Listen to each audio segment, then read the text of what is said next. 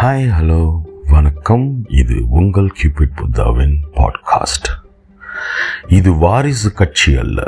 இக்கட்சியும் அதன் தொண்டர்களும் கட்சிக்கான தலைமையை தன்னெழுச்சியாக தேர்ந்தெடுப்பார்கள். ஜெய் ஜெயலலிதா. ஆமாம் ஃப்ரெண்ட்ஸ்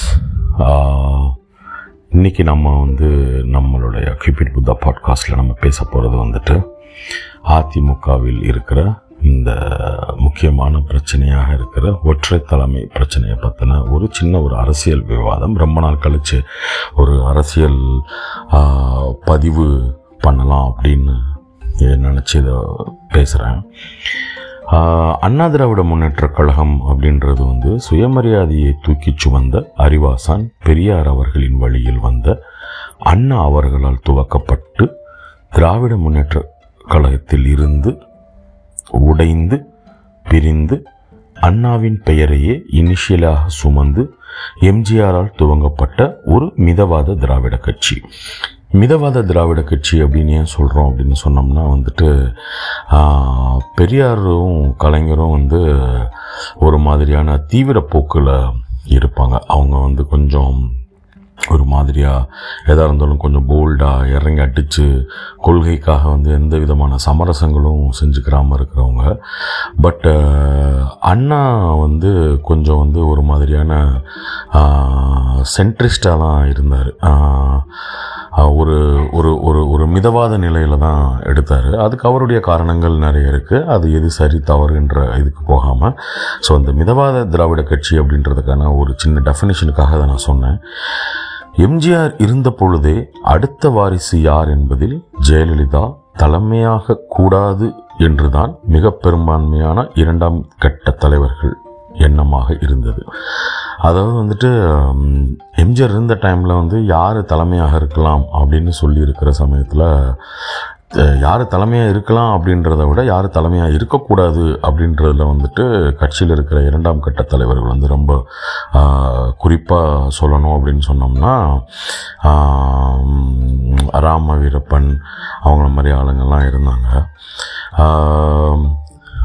தவிர நெடுஞ்செழியன் ராமவீரப்பன் எஸ்டிஎஸ் போன்ற மூத்த தலைவர்களோ அல்லது திருநாவுக்கரசு கேகேஎஸ்எஸ்ஆர் போன்ற இளைய தலைமுறை அதிமுகவினருக்கோ பெரிதாக தாங்கள் ஒரு தலைவராக வேண்டும் என்ற பெரிய கனவுகள் எல்லாம் இல்லாமல் தான் இருந்தனர். எம்ஜிஆர் அவர்களின் இறப்பிற்கு பின்னர் அவரது மனைவி ஜானகி அவர்களை ஜெயலலிதாவிற்கு எதிராக நிறுத்தி பார்த்தனர். ஆனால் பாவம் ஜெயலலிதா எனும் மாய சக்திக்கு முன்னால் எம்ஜிஆரின் மனைவியே புறந்தள்ளப்பட்டார் கட்சி தொண்டர்களால். ஜெயலலிதாவின் இறப்பிற்கு பின்னர் எழுந்த பெரும் குழப்பத்தில் அவருக்கு பக்கபலமாக இருந்த சசிகலா நடராஜன் அதிமுகவின் தலைவியாக உருவெடுக்க நினைத்தார். ஆனால் அதிமுகவின் தொண்டர்கள் வேறு ஏதோ எண்ணத்தில் இருந்தனர். சசிகலாவும் அதிமுகவின் தொண்டர்களும் இயல்பாக இணைய முடியாத ஒரு சூழல் நிலவியது.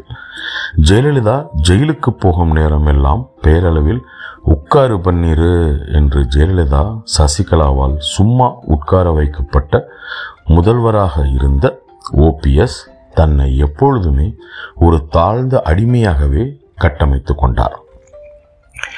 சசிகலாவுடனான போரில் தர்ம யுத்தம் நடத்த முற்பட்டு அம்மாவின் ஆன்மாவினாலே மூக்குடைப்பட்ட பன்னீர்செல்வம் தலைமைக்கு ஆசைப்பட்டு கொண்ட இருந்தாரே தவிர ஒரு தலைவராக முடியாத வலுவில்லாத பலமில்லாத செயற்கைத்தனம் மிகுந்த தன்னல விரும்பியாகவே தன்னை நிறுவிக்கொண்டார் லேடி இல்லாவிட்டால் இருக்கவே இருக்கிறார் எங்கள் டேடி என்று மோடிக்கும் தன் விசுவாசத்தை அடகு வைத்தார்.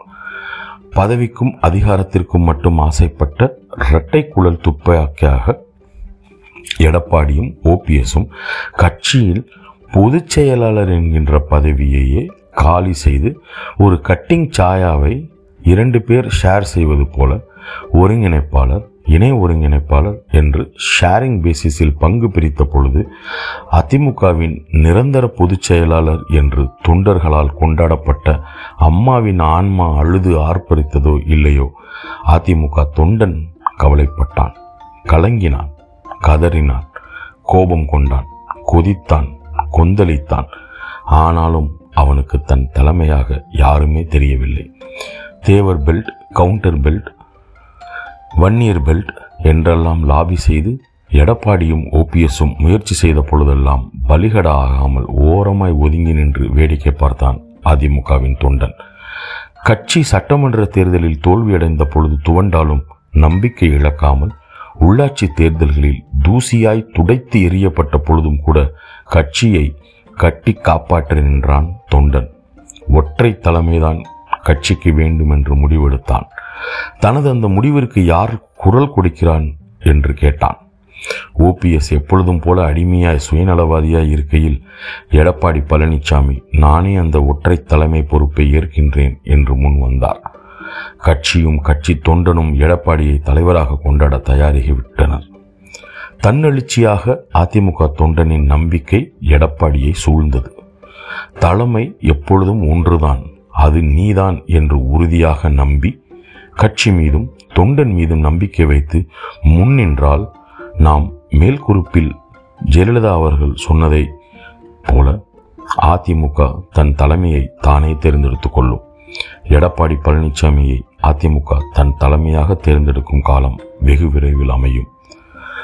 நன்றி நண்பர்களே இது உங்களுக்கு பிடிச்சிருக்கலாம். இதில் நிறைய கருத்துக்கள் இருக்கலாம். எதாக இருந்தாலும் தயவு செஞ்சு எப்பவும் போல் கேளுங்க கேளுங்க கேட்டுக்கிட்டே இருங்க. இது உங்கள் கீப் இட் புத்தாவின் பாட்காஸ்ட்.